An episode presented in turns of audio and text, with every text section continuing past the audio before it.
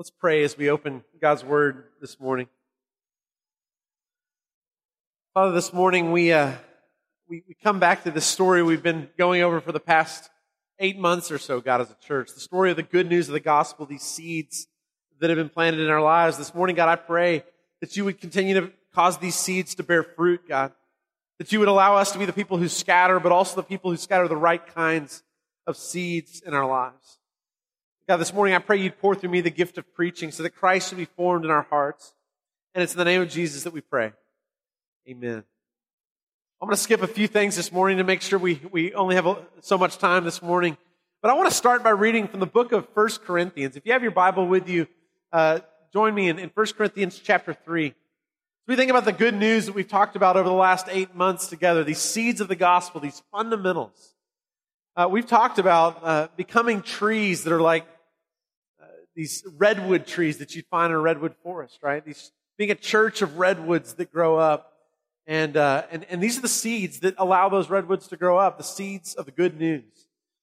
But I want us to get our picture in this because as we share the good news with others, as we're people who are involved in evangelism, growing up, I, I think I had the wrong picture of what evangelism was. I had a lot of guilt when I didn't do what I needed to do to share faith with people. And and I, I really thought so much depended on me in that. And what I've realized as Paul talks to the Corinthians is there was a message in this passage that I needed growing up about the seeds that we're planting in the lives of people that we love.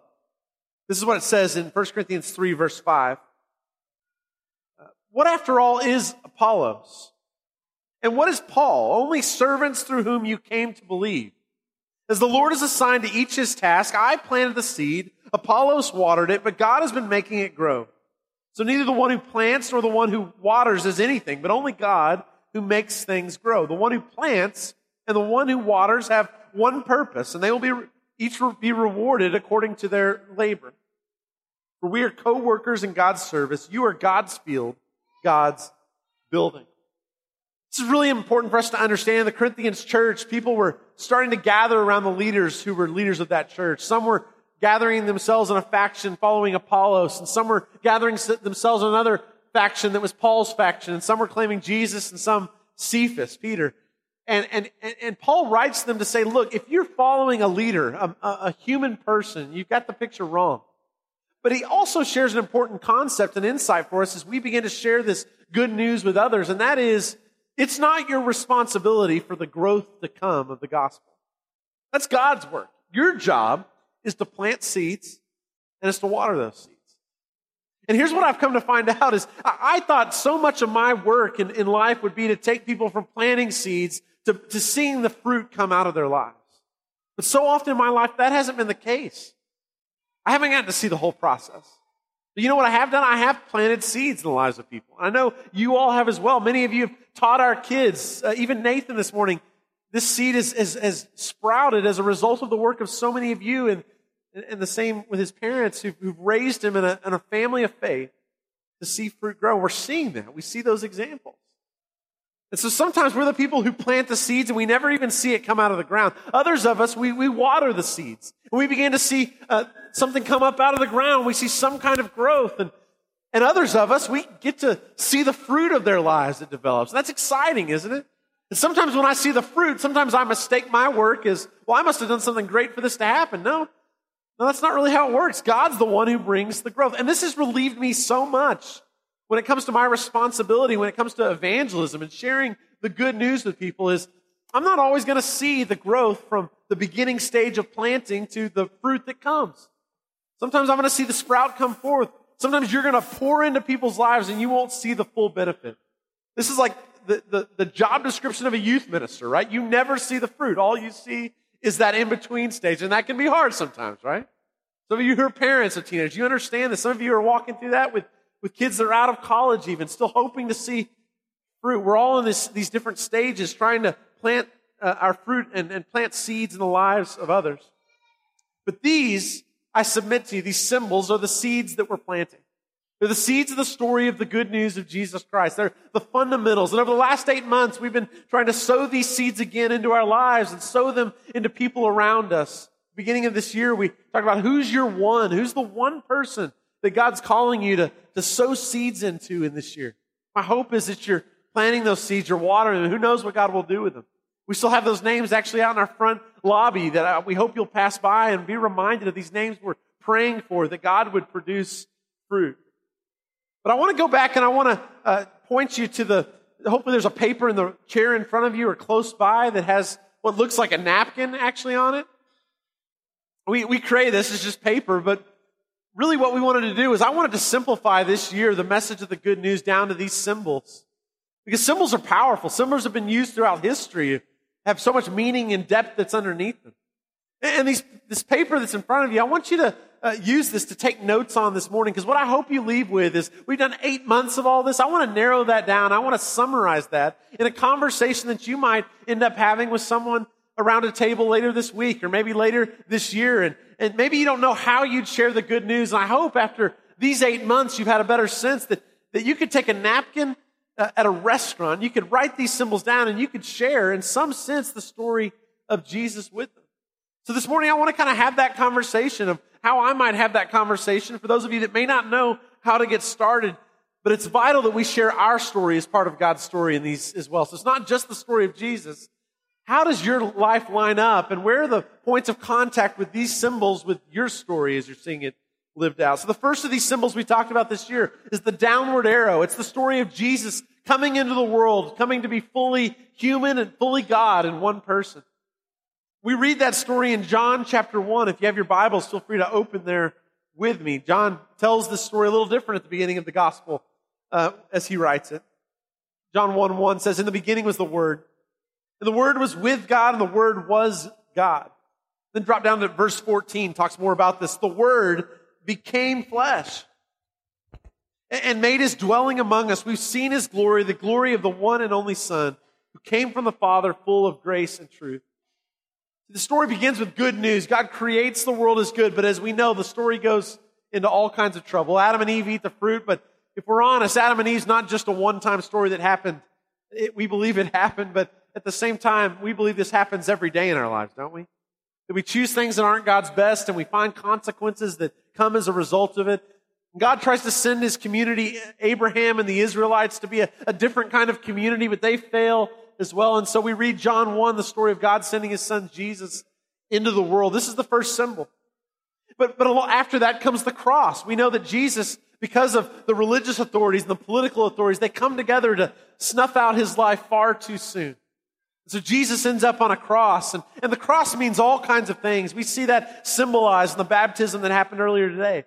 Right? It's this burial of Jesus that comes up to new life, and that's a story and a retelling of the gospel every time we see baptisms. But one of the ways that, Hebrew, that Hebrews talks about the cross is one I want to remind us of that we talked about uh, earlier in the series. Hebrews chapter 2, verse 14 and 15 is one metaphor among many in Scripture about what the cross does in our lives It says there, since the children have flesh and blood, he too shared in their humanity, so that by his death he might break the power of him who holds the power of death, that is the devil, and free those who all their lives were held in slavery by their fear of death. See, many of us know what it feels like. We know that mortality is, is, is, is what we face. We know that death is on the horizon at some point unless Jesus chooses to return before that time. There's a fear that gets developed in us. There's this concern about what's that going to be like? And, and so that creates all kinds of trouble in our lives. Sin is the result of this fear and this slavery to the fear of death. And what Hebrews 2 is saying is that Jesus' death on the cross released us from that fear. We no longer have to be afraid of death in the same way. For those who are in Jesus Christ, there's a new hope available. But that cross wasn't the end of the story, is it? Because three days later, Jesus rose. He resurrected from the dead. And that resurrection is a first fruits of what we'll experience one day as well. But, but he raises from the dead. And this is the power that's unleashed now. We, we're called to live an abundant life. That's what's offered to us for those who choose this resurrection life. Unfortunately, not too long after that, Jesus left the earth. And it seemed like bad news, but we discovered in this series that, that actually it's good news because Jesus says, one greater than me is coming. And you'll actually do greater things once I'm gone than even what we did while I was here. So he sends a new power. He sends the Holy Spirit into our lives to the same power that raised Jesus from the dead is at work in our lives as well. But he also gave us a new calling. So your calling as the church is now to, to make disciples of all nations, make followers of me that look like me. And, and, and baptize them in the name of the Father and the Son and the Holy Spirit and teach them to obey everything I've commanded. I'm, I'm with you all along the way in this process. So we have a new calling and we have a new, uh, a, uh, uh, a new power at work. And then finally, the final symbol is a reminder that we have a future hope. What John describes in Revelation 21 as the new heavens and the new earth. God's going to restore and renew it all. One day, our bodies will be handed back to us far better than they are right now. Can I get an amen? Cancer will be no more. And all the diagnoses and the fears, death and all his friends will be thrown away, will not be allowed in God's new world as it is intended to be. This is the good news. And in each of these symbols, I find my story. And this is where I want you to connect is it's not enough just to tell the story of Jesus. We are witnessing to God's work among us. And so what is it that God's currently, what's his ongoing work? Not just 2,000 years ago, but today. And so these symbols represent the same thing for me. And I hope you'll find at least one of these symbols where as you tell this story, perhaps to, to friends, you'll be able to connect and say, this is how this is impacting my life. For instance, the first symbol, the story of a, a downward arrow is a reminder that God sent Jesus into the world. And in the same way, I can't hide inside the four walls of a church and think all my work's going to be done there. We are called as the people of God into the world, into our neighborhoods, into our businesses. We are called to leave this place and be sent out so that we might be in the world. We're not of it, but we, we're called to be in it. And sometimes we've lost that mission. That's a reminder to me of my life being called back for the good of the world. The same thing with the cross. Jesus said, whoever would follow me has to take up their cross and follow me. Live a life of sacrifice. Be willing to give up everything uh, in order for Jesus to be our Lord and Savior. That's what we say when we're baptized. Are you ready to make him the Lord of your life? Are you ready to go wherever he calls you to go and do whatever he asks you to do, to sacrifice whatever it is uh, so that, that his name might be glorified? The resurrection. I, I haven't experienced resurrection yet, but there's a promise that one day we'll all be resurrected uh, for those who are caught up in Jesus Christ. And so there's a hope one day, but also I'm experiencing an abundant life. I'm learning to follow the commands of Jesus because what I'm finding is his commands point me to the abundant life, a rich and satisfying life, and they point me away from trouble. And then there's the ascension. There's the reminder that, that even though Jesus has left us, the Holy Spirit is with us. And, and this ongoing work of planting seeds in our lives that sprout up in the fruit of the Spirit, that's a, an ongoing work of sanctification and growth that God does in our lives. But, but our future is still in the way. And so some of you may find yourself today trying to move out of church and your symbol right now that you want to share with others is I'm being called back into the world because I spent way too much time huddled up with small groups and Christians. And I, I, have now been developed muscles enough to be able to, to share this good news and not be pushed aside by the world. Others of us, it may be the cross that we feel right now. We feel like this is a time of, of difficulty in our lives and we're being called to, to sacrifice and to be reminded of giving up our lives for the good news. Some of us, it may be the hope of the future.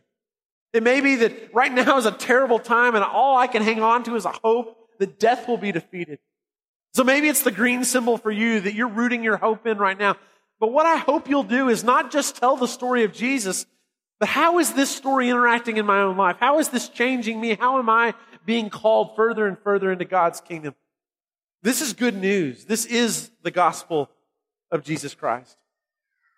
Well, as I thought about how to close this series after so long, it's hard to know how to sum it up. I wanted to summarize some things, and I hope what I've just done in some ways just reminds you of all that we've talked about. But I want to close this morning with as clear a picture as I possibly can of the good news, of what the gospel is. And I know I've done that through these symbols, but these are words I've written that I hope will be a blessing to you. First of all, the gospel is not good advice. The gospel is good news. Good advice is about what we do to somehow make ourselves right before God. That's not the gospel. The gospel is about what God has done. And there's always a response to good news.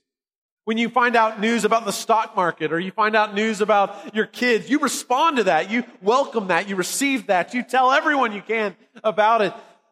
But this is not a story about good advice. This is a story about good news. See, gospel is an unexpected foreign notion, a strange idea that cuts against so many of the dominant ways we come to see the world as we know it. When I talk about gospel, I talk about it as Jesus' announcement of good news and a blessing for everybody who needs it. Because throughout the years, I've interacted with thousands of people who were operating under the conviction That if they could just get better, if they could become more moral, if they could become more disciplined or more spiritual or more religious or pick up more jargon along the way, they would be accepted or embraced or validated or affirmed by God. I've often been asked, isn't the only thing that really matters that we become good people? This sounds great, and, and, and being and doing good are obviously a part of our response to the good news. But there's a thing you can begin to hear in that. There's a subtle belief system that emerged that just below this sensible, conventional, common way of seeing God, and that question that flows from a belief that God operates according to a point or a merit system.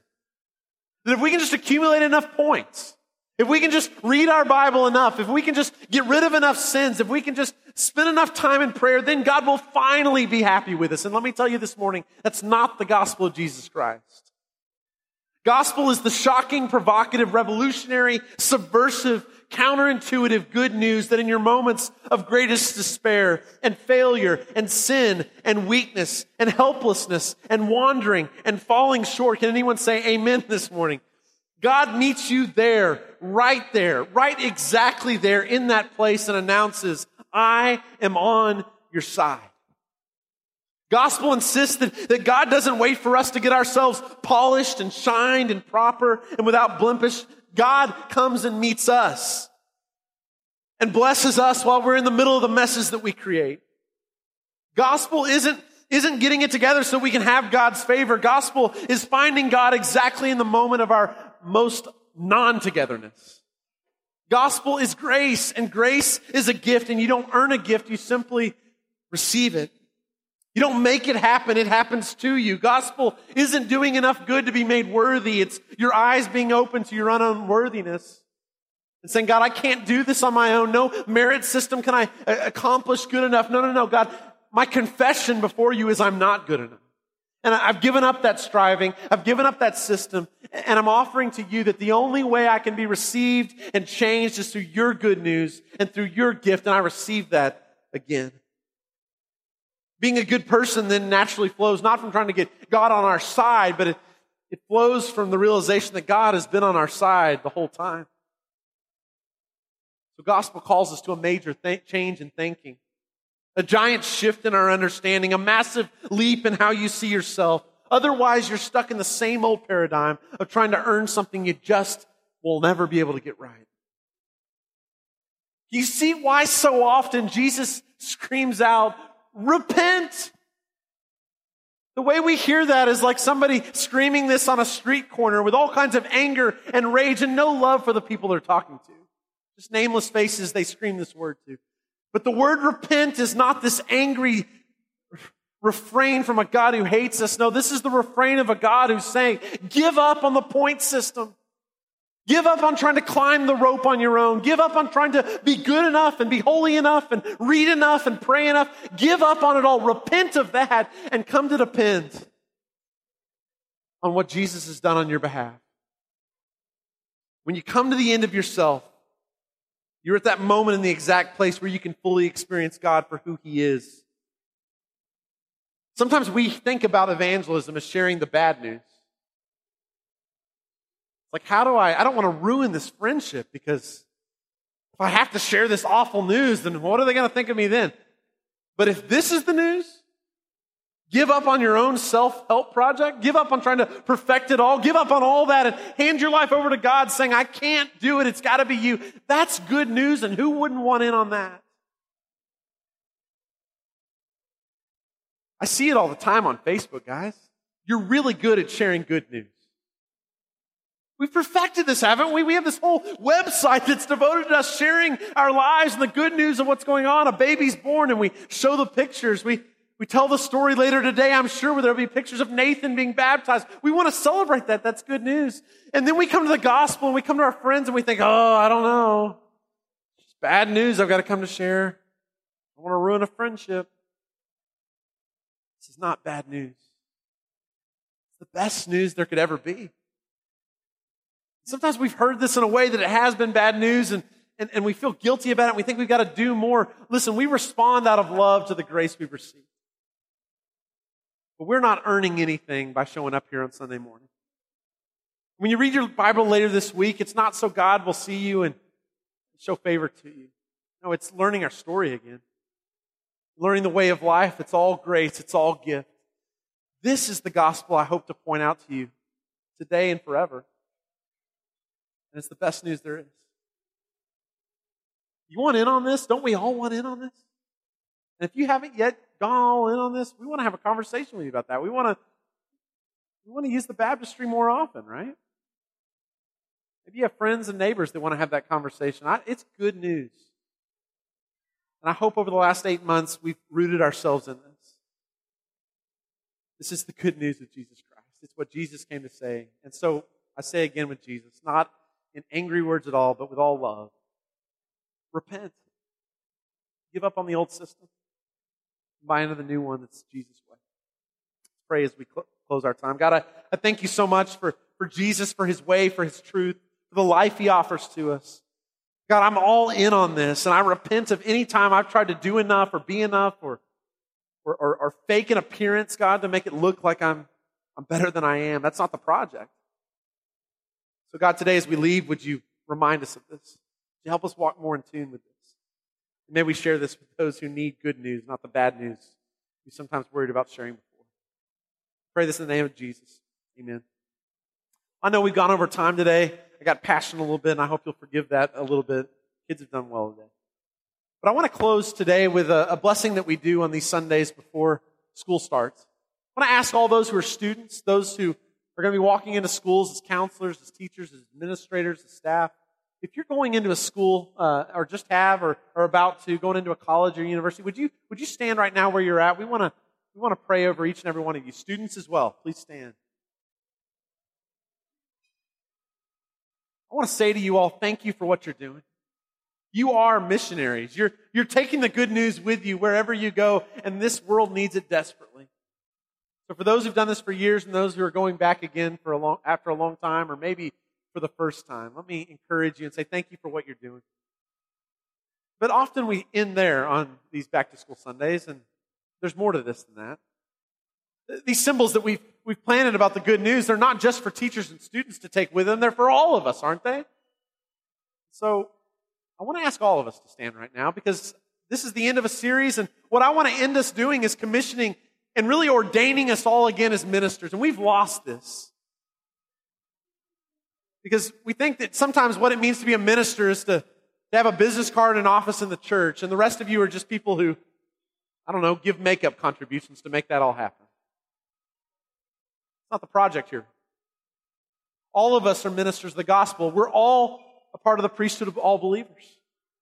And so you take these symbols, you take this good news, and it's not just for, for me to share or you to bring people to me. You're all, I want to, I want to all commission all of you with this good news. You're all ministers. So as you leave today, you're going to have a, a card that people will hand you on the way out. It's a, a business card. It's a reminder to you with these symbols on them with a blank line for you to put your name that you're ministers. There's actually a title minister on the bottom of the card.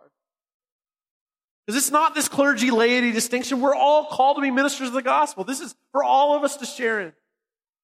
So I want to pray right now for not just the teachers and the students. I want to do that. I want to pray for all of us as we're sent out that we'll be the ministers God has ordained and called us to be.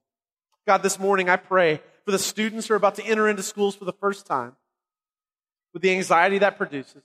I pray for those that are excited to go back, and I pray for those that don't want to go back. God, for all those that are entering in, would you protect them, but more than that, God, would you empower them as ambassadors of the kingdom of God, as citizens of another world, another kingdom that's on its way. I pray also for our teachers and administrators and, and, and staff and, and all those who will be entering into schools. God, would you give them the words to speak and would you allow them a boldness to step over lines that are drawn for them when appropriate, to give students what they need for their own self-esteem, but to also enlighten them about good news that's bigger than the news we report on every day on our news channels. God, empower them and, and allow them to be lights. Thank you for what they do and, and protect them, God. I pray also for all those who will enter into offices later this week, who will be at home with children, uh, teaching them and forming them in their early years. Uh, for those who will enter into schools, for those who are, will enter into governmental buildings, for those who will enter into all kinds of places. All of us, God, are committed again to this gospel, this good news. So God, let us plant these seeds. May you be, may you be with us as we leave these doors back into this world that so desperately needs good news. We pray this in the name of Jesus. Amen.